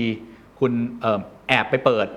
ตอนหลังๆกำลังทำอะไรอยู่ คนสงสัย เพราะว่าคนมีความกังวลอยู่แล้วครับนะครับ แต่ในทางกลับกัน เราพร้อมที่จะจ่ายเงินแพงขึ้น เพื่อร้านอาหารที่มีคุณลักษณะแบบนี้ไหมอืมคำตอบคือใช่นะฮะมีหลายคนยอมที่จะจ่ายเงินมากขึ้น เพื่อไปทานอาหารในร้านที่เขามั่นใจว่าปลอดภัยอืมนะครับนี่คือการแก้ปัญหาตรงนั้นครับครับ ซึ่งการแก้ปัญหาตรงนี้เนี่ยเอ่อร้านอาหารบางร้านเนี่ยก็มีศักยภาพของตัวเองนะครับก็ทำเองนะก็คิดเอง ร้านอาหารบางร้านไม่ได้มีศักยภาพตรงนี้นะครับก็ต้องไปร่วมมือ กับธุรกิจเล็ก ๆ ที่เกิดขึ้นใหม่นะฮะซึ่งเราอาจจะเรียกว่าเป็น social enterprise หรือ social business อะคราวนี้เราเริ่มเห็นละกำเนิดของ social enterprise ครับนะครับธุรกิจที่มีความตั้งใจในการสร้างการเปลี่ยนแปลงที่ดี แต่ธุรกิจเหล่านี้เขาไม่มีทุนทรัพย์ ความยากของเขาคือเขาเขาไม่สามารถ finance ตัวเองได้ใน long run นะฮะเขาอยากที่จะสร้างการเปลี่ยนแปลง แต่เขาไม่พร้อมครับเรื่องการทำธุรกิจ เขาก็เริ่มหาธุรกิจใหญ่ๆ restaurant chain นะฮะเช่น ผมยกตัวอย่างนะครับ ร้านของคุณเคนเหมือนเดิมอ่าสมมติมี 200 สาขาแล้วแน่นอนว่า 200 สาขาและบุฟเฟ่ต์คุณเคนวันหนึ่ง food waste คุณเคนจะเกิดเยอะมาก คุณเคนก็เลยไปจับมือกับ social business ที่เป็นสตาร์ทอัพที่เป็นคนทำหน้าที่เอาอาหารที่เหลือเนี่ยไปกระจายในชุมชนที่ไม่มีรายได้คราวนี้คุณเคนทำใน process แล้วนะครับ ไม่ไม่ต้องถ่ายป้ายแล้วนะนะครับทำจริง คุณคุณเคนทำจริงเลย แล้วคุณเคนบอกว่าเฮ้ยวันเนี้ยอาหารที่เหลือจาก restaurant chain ของคุณเคนทั้งหมดเนี่ยเหลือเป็น food waste จริงๆ แค่5%เท่านั้น เพราะที่เหลือคุณเคนกระจายไปยังชุมชนที่เขาอาจจะไม่มีโอกาสได้ทานครับนะครับ คนที่ไปทานอาหารร้านคุณเคนเขารู้สึกดีอะเขารู้สึกว่าเออเฮ้ยร้านเนี้ยมันคือเขากินเหลือกินอะไรเนี่ยมันมันไม่ได้เป็นขยะอืมพอทำไปสักระยะหนึ่งนะครับ คุณเคนเริ่มเติบโตมากๆ แล้วคุณเคนก็มี practice ที่โดดเด่นมากๆ โอ้ทำร้านอาหารได้ดี ตอบโจทย์ลูกผู้บริโภคนะฮะ มีเรื่องของ hygienic เรื่อง well-being แล้วก็ทำงานร่วมกับธุรกิจไซส์เล็กได้ดีนะก็เริ่มมีธุรกิจใหญ่ๆเนี่ยอยากที่จะมา consult ร้านอาหารคุณเคนอืมว่าเอ้ยโหจะทำร้านอาหารให้แบบทั้ง value chain เนี่ยมันมีคุณภาพครับนะครับคุณเคนก็เลยกลายเป็นธุรกิจ consult ร้านอาหารขึ้นมาเฉยเลยอ๋อเป็นกึ่งๆการศึกษาให้ด้วยนะครับใช่แล้วคุณเคนก็สามารถสร้างรายได้ได้จากอีกทางหนึ่งครับนะครับหรือไม่คุณเคนก็สามารถทำ OEM ให้กับร้านอาหารอื่น เพราะว่าเขาเห็นแล้วว่า process ของคุณเคนเนี่ยมัน hygienicมันดี เวลาที่เราเห็น co-branding สิ่งเนี้ยเรารู้สึกว่าเราปลอดภัยเรามั่นใจอ่านะครับไอ้โมเดลเนี้ยที่ผมพูดเนี่ย apply ใช้ได้กับ Microsoft เลยนะนะครับเพราะ Microsoft ก็เป็นอย่างนี้นะปัจจุบันนะบางวันเนี่ยเขามี Market Cap เนี่ยสูงกว่า Tesla ด้วยซ้ำนะสูงสูงกว่า Apple ครับนะครับเพ ราะว่าเขามีวิธีคิดวันนี้ คือเขากลายไปเป็น partner กับบริษัทไซส์เดียวกัน นี่คือเหตุการณ์จำลองนะ แต่ว่าเป็น progress จริง ๆ ของธุรกิจนะครับอ่าถ้ามองเป็นโมเดลในเชิงสรุปก็คือ ธุรกิจเนี่ยก็จำแนกเป็น 4 ยุค ในการ adopt people กับ planet เข้ามาอ่า adopt ในเลเวลแรกเนี่ยคือ adopt เลเวลแบบที่ทำดีอะนะครับก็เอ่อบริจาคนะครับทำ CSR เลเวลที่ 2 ก็คือ adopt เข้าไปในผลิตภัณฑ์ของตัวเอง เอาให้ผลิตภัณฑ์ของตัวเองเนี่ยสามารถแก้ปัญหาสังคมหรือสิ่งแวดล้อมได้นะฮะเป็น shared values อืมนะครับผู้บริโภคยินดีจ่ายมากขึ้นครับส่วนตัวเองก็มองสิ่งนี้เป็นการสร้างรายได้ครับไม่ใช่ cost ที่จ่ายไปแล้วหายวินวินวินวินแล้วต่อมาก็คือตัวเองทำงานร่วมกับธุรกิจไซส์เล็กนะครับธุรกิจที่ต้องการโอกาสนะเราจะเห็นว่าเราพูดถึงการช่วยเหลือ SME เยอะมากอ่าแทบจะทุกธุรกิจใหญ่ในประเทศไทยครับนะครับ เราต้องการให้ SME เติบโต SME คือ 9 ใน 10 ของธุรกิจในประเทศไทย คือ 70%ของการสร้างงานครับคือ 70%ของ GDP ครับนะฮะทำยังไงที่จะช่วยให้เขาเติบโตได้ เป็นแพลตฟอร์มให้เขาสามารถเติบโตได้ เพราะฉะนั้นเรากำลังเอาเรื่อง people กับ planet เนี่ยใส่เข้าไปทั้งองค์กรแล้ว ไม่ใช่แค่ในเลเวลของ product and service นะฮะและสุดท้ายเราก็กลายเป็นองค์กรที่นิยามคำว่า innovation ว่ามันเท่ากับ business บวกกับ goodness นะครับอันนี่คือ real innovation ละที่ที่ต่างประเทศสามารถบอกได้ว่า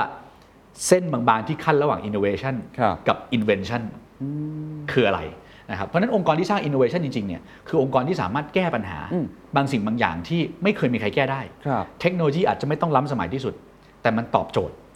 และมันช่วยให้ผู้คนและสังคมดีขึ้นได้ โอ้ครับ เพราะฉะนั้นขอขยายความเพิ่มอีกนิดหนึ่งเมื่อกี้เป็น4เลเวลที่ค่อนข้างดีนะครับ กลับไปที่ร้านอาหารบุฟเฟ่ต์อืมถ้าร้านบุฟเฟ่ต์เมื่อกี้ผมเห็น step แล้วอะคุณนามพยายามอธิบายแหละ แต่ปลายทางเลเวลสุดท้ายเลยอ่าที่เป็น boss ใหญ่ครับอันครัดับบที่ level 4เนี่ยอืมร้านอาหารนั้นจะเป็นยังไงก็อย่างอย่างที่บอกนะคือหนึ่งคือร้านอาหารเขาก็จะประสบความสำเร็จเอ่อในในเลเวลหนึ่งสองสามที่เขาทำมาครับนะครับแต่ว่าธุรกิจของเขาเนี่ยมันจะเปลี่ยนแกน นะฮะอ๋อจากเดิมที่เขาทำแกนร้านอาหาร ฮะ มันจะกลายเป็นการที่เขาไปช่วยร้านอาหารอื่นอ๋อๆ หรือไปช่วยธุรกิจอื่นๆ สามารถเติบโตได้ โอ้มันจะทำให้ภาพของธุรกิจเนี่ยมันไม่ยึดติดอยู่กับ industry อ๋ออ๋ออ๋อนะครับอะผมถามว่าเป็นเฉพาะร้านอาหารไหม ที่ต้องการเรื่อง hygienicไม่ใช่ครับ นะครับ อาจจะมีร้านขนมสมมติวันหนึ่งนะยกตัวอย่าง after you มาคอนซัลท์คุณเคนไปบอกเห็นคุณเคนนำธุรกิจแบบนี้ดีมากเลยเออช่วยแบบ ช่วยดู process ให้หน่อยว่ามันจะเป็นยังไง แบบไหนอะไรยังไง เพราะว่าในอนาคตคนทาน after you อาจจะกังวลในเรื่องของเอ่อน้ำตาล หรือครับกังวลในเรื่องอะไรเขาอาจจะทำดีอยู่แล้วนะครับ อันนี้ไม่มีข้อมูล แต่ว่าคนก็จะกังวลเรื่องของ healthy มันก็จะเริ่มขยายโอกาสทางธุรกิจ พอขยายโอกาสทางธุรกิจปุ๊บเนี่ยเราก็จะเห็นว่าสิ่งที่เรามีอยู่ณปัจจุบันเนี่ยมันกลายเป็น unfair advantage เพราะเราสามารถเข้าถึงธุรกิจอื่นได้ด้วยต้นทุนที่ต่ำกว่าชาวบ้านโอ้นะครับแล้วก็เขาก็มาหาเรา เพราะว่าเขาเลือกเรานะครับนะครับไม่ใช่เพราะเราต้องไปแข่งกับใครนะครับ cost of competitiveness เนี่ยสูงมากนะฮะครับในการไปแข่งให้ชนะนะครับธุรกิจ delivery อาหารทุกวันนี้คุณเกณฑ์เห็นชัดอยู่แล้วครับนะครับเพื่อให้เกิด transaction เราต้องลงเงินมากขนาดไหนอืมอ่านั้นธุรกิจมันก็จะเริ่มเปลี่ยนแกนนะครับแล้วก็จะเริ่มเห็นการทำงานร่วมกับธุรกิจอื่นเยอะขึ้นเรื่อยๆเยอะขึ้นเรื่อยๆเยอะขึ้นเรื่อยๆยิ่งเราใหญ่ เรายิ่งต้องช่วยคนตัวเล็กให้มาก โอ้แล้วถือว่าเปลี่ยนพาราดามความคิดคนที่เป็นคนตัวใหญ่เหมือนกันนะใช่เพราะว่าคุณอามจะพูดตลอดว่าไม่ใช่ใหญ่คนเดียวและจะต้องใช่ไปช่วยทั้งอุตสาหกรรมครับในมุมที่เราทำได้ใช่หรือว่าอย่างน้อยก็เป็นธุรกิจรายย่อยๆครับในขณะที่ตัวเราเองเนี่ยในแง่ของ planet food waste ต่างๆ เมื่อกี้ที่พูดถึงเนาะหรือว่าในมุมของ hygiene ความสะอาดอะไรต่างๆเนี่ยมันก็จะเข้ามาอยู่ใน process เลยครับมันไม่ใช่แค่ร้านอาหารตั้งอยู่เดียวๆ แล้วก็ ไปบริจาคให้โรงพยาบาลอย่างเดียว อืมแล้วก็ขายแค่บุฟเฟ่ต์เหมือนเดิมแต่ครับว่าเราแคร์หมดทั้งครับ ecosystem เลย ใช่ทีนี้ใช่ ความยากที่สุดคืออะไร ผมว่าองค์กรใหญ่ ๆ ในประเทศไทยเนี่ย 99%เนี่ยทำเรื่องที่ดีอยู่แล้วแต่มันมี gap ระหว่างสิ่งที่เราเรียกว่าความดีกับการทำธุรกิจมันยังเป็นสองก้อนแยกกันอยู่ครับ นะครับ สังเกตได้เลยอะผมพูดถึงองค์กรและให้องค์กรแต่ละองค์กรไปเช็คตัวเองนะ วันนี้เนี่ยคุณมีหน่วยงานที่ชื่อว่า sustainability ไหม คุณมีหน่วยงานที่ดูเรื่องของสื่อสารองค์กร และพันธกิจเกี่ยวกับสังคม CSR ไหมนะครับ แล้วคุณมี2หน่วยงานเนี้ยแยกกับหน่วยงานที่ดูกลยุทธ์องค์กรไหม ถ้ามันแยกกันอยู่ แปลว่านี่คือแกลบนะครับ โดยธรรมชาตินะฮะเพราะว่ามันเข้ามาต่างกรรมต่างวาระเราทำกลยุทธ์องค์กรมาก่อน แล้ววันหนึ่งเราก็เริ่มเอาเรื่องของความยั่งยืนเข้ามา วันหนึ่งเราก็เริ่มเอาเรื่องของ CSR เข้ามา เอาเรื่องของการทำความดีเข้ามานะแต่ในความเป็นจริงแล้วทั้งหมดเนี่ย มันควรจะเป็นสิ่งที่ออกมาจาก corporate strategy แต่มัน reflect ทุก dimension ของเรื่องนี้นะฮะมันควรจะเป็นกลยุทธ์องค์กรที่ออกมาแล้วตอบโจทย์ได้ว่ามันดีต่อผู้คนยังไง มันดีต่อสิ่งแวดล้อมยังไง และสุดท้ายมันดีต่อการเติบโตของธุรกิจยังไง ซึ่งไอการทำสิ่งเนี้ยการ consolidate สิ่งเนี้ยแหละ หรือการรวมมันให้เป็นหนึ่งเดียวเนี่ยมันเป็น effort ที่ไม่มี template นะฮะมันเป็น effort ที่ไม่มี template มันมีในคนคนเดียวได้ไหมการทำลักษณะแบบนี้ มีนะครับมีไหมต่างประเทศก็จะเป็นอย่างนี้เลยบางที ก็จะมีมีคนที่มองเรื่องนี้คนเดียวเลย โอ้ แล้วก็ดูเรื่องนี้เลยทั้งหมดเลย หลาย ๆ องค์กร Unilever เองอะไรเองเอิ่ม DBS Group ธนาคารที่สิงคโปร์มีหลายตัวอย่างที่เดี๋ยวเราอาจจะพูดถึงกันในในจุดที่เด่นลำดับครับถัดไปว่าเขาเด่นยังไง ครับแต่ว่าเรื่องนี้มันสำคัญคือมันต้องถูกมองให้เห็นในภาพเดียวให้ได้ อืมอืมอืมนะครับเพราะถ้าไม่เห็นในภาพเดียวเนี่ยเอ่อคุณเคนทำงานผมทำงานกับ The Standard ครับ คุณเคนบอกว่า The Standard อยากจะ people กับ planet นะนะฮะแต่ KPI เรื่องของโบนัสผมเนี่ยยังเป็นเรื่องของ profit ตัวเดียวอยู่เลย ผมบอกว่าคุณเคนผมนะผมก็อยากโตอะอ่านะฮะนั้นเรื่อง profit อย่างเดียวเนี่ยผมไม่รู้สิ ผมจะทำยังไงดี มันขัดกันไปหมดเพราะฉะนั้นการ transform มันเลยต้องเกิดแบบ systematic ครับความเข้าใจเรื่องนี้เป็นโจทย์ที่สำคัญอืมจริงนะครับเป็นโจทย์ที่สำคัญที่จะมอง แล้วก็สิ่งสำคัญก็คือการตัดสินใจของผู้บริหารครับนะครับแล้วก็บวกกับ education ในองค์กร คนที่อยู่ในกระบวนการผลิต คุณเคนเปิดร้านอาหารเมื่อสักครู่นี้กลับมา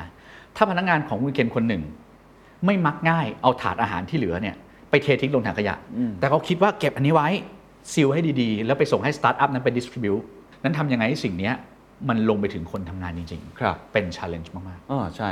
ผมว่าอีกความท้าทายหนึ่ง คนฟังก็คงจะรู้สึกแล้วแหละว่าว่าอยากจะทำเราก็เห็นความยากอันหนึ่ง ที่ผมอาจจะเคยถามไปแล้ว แต่ต้องถามอีกครั้งว่า การที่คิดแบบที่เป็นองค์รวม สามขาภายในกลยุทธ์เดียวไปเลย หรืออาจจะหลายกลยุทธ์นะแต่ว่าคิดแบบองค์รวมมาแบบนี้เนี่ย return ที่จะได้กลับมา มันก็ต้องหาร 3 หรือเปล่า มันจะสมเหตุสมผลได้อย่างไร จะทำยังไงให้องค์กรสามารถที่จะเดินหน้าต่อไปได้ เรื่องของ growth เนี่ยมันจะต่างกับ growth แบบ startup แบบเทคโนโลยีจ๋าไหมที่ exponential ไปเลยอ่าเมื่อเขามุ่งด้านนั้นอย่างเดียวอ่าแต่พอมาด้านนี้เนี่ยผมก็หลายคนก็ได้ยินคำว่า inclusive growth sustainable growth เงินที่ได้ผลตอบแทนโอเคที่ได้ที่ทำเนี่ยมันนานไหมกว่าจะได้คืนมาเนี่ยหรือว่ามันได้กลับมาจริงหรือเปล่าโอเค วิธีคิดที่ผมบอกไปตั้งแต่ตอนต้นก็คือว่าเอ่อเมื่อก่อนเราอยู่ในตลาดที่จำกัดเรียกมันว่าอะไรก็แล้วแต่นะครับตลาดใหม่ก็ Blue Ocean ตลาดที่คนแข่งขันกันเยอะหน่อยก็ Red Ocean อยู่ในตลาดที่จำกัดเราก็แข่งกันอยู่ที่นี้แหละ เราก็ compete to be the best คือใครดีกว่า ก็ได้เค้กก้อนใหญ่กว่า แต่พอเราขยาย boundary ของเราไปในระดับที่เป็น ecosystem เรามีเรื่องของ people กับ planet เกิดขึ้นตามมาเนี่ยเค้กมันใหญ่ขึ้นครับคุณเคนแปลว่าคุณทำ10%เหมือนเดิม รายได้คุณส่วนแบ่งการตลาดของคุณ 10%เหมือนเดิม แต่เป็น 10%บนตัวคูณที่ใหญ่ขึ้นอ๋อเข้าใจนะครับแล้วจริงๆมันก็จะไม่จบแค่ 10%หรอกครับครับนะครับเพราะมันเป็นเค้กก้อนใหม่พอมันเป็นเค้กก้อนใหม่เนี่ยคุณมีโอกาสที่จะได้ 15% 20%หรือในสิ่งที่คุณคิดว่ามันเหมาะสมแล้วก็แฟร์กับตลาดในภาพรวมนะฮะแต่ในขณะเดียวกันมันไม่ใช่แค่ได้การได้เค้กก้อนใหม่มานะฮะ แต่มันได้เค้กก้อนใหญ่มากขึ้น ซึ่งไอ้ก้อนที่เหลือทั้งหมดน่ะมันจะเป็นเค้กที่กลับมาป้องกันความเสี่ยงในการดำเนินธุรกิจของเรา เพราะเราจะไม่ได้สร้างเค้กคนเดียวมันไม่เหมือนกับเค้กที่ผ่านมาคือเราโตคนเดียวครับนะครับเราโตด้วยตัวเองเรามองทุกคนเป็นคู่แข่งหมดครับนะแต่ตอนนี้เรามองว่าเอ้ยเราจะทำให้อุตสาหกรรมของเรามันโตไปด้วยกันยังไงนะครับแล้วก็แข่งขันกันบนจุดที่แต่ละคนมี unfair advantage ของครับตัวเอง เค้กใหญ่ขึ้น รายได้มากขึ้น คนที่อยู่ใน ecosystem ในเค้กนั้นนะกลับมาปกป้องธุรกิจ เวลาเจอความเสี่ยง ก็จะเจอน้อยลง เวลาเกิด impact ก็จะมี resilience มากยิ่งขึ้น สามารถกลับมาได้มากยิ่งขึ้น เพราะว่ามีคนสังคมคอยหนุนหลังธุรกิจอยู่ครับนั้นทั้ง 3 4 ทางเนี้ยเป็นเป็นอะไรที่ผมคิดว่ามันมันเห็นโจทย์ในการได้มาซึ่งรายได้ที่เพิ่มขึ้นทั้งหมดนะก็กลับไปตอบเรื่องต้นว่าเออทำไมเขาถึงพูดว่ามันเป็นมันเป็น billion dollar business นะฮะมันเป็นอย่างนั้นจริงครับครับโอ้ขอบคุณครับ สุดท้ายแล้วกันนะครับ คนที่ฟังอยู่เนี่ยอยากจะเริ่มทำอันนี้จริงจังแล้วเขาควรจะเลิก เลิก mindset บางอย่าง เลิกวิธีคิดบางอย่าง เลิกพฤติกรรมบางอย่าง และเริ่มต้น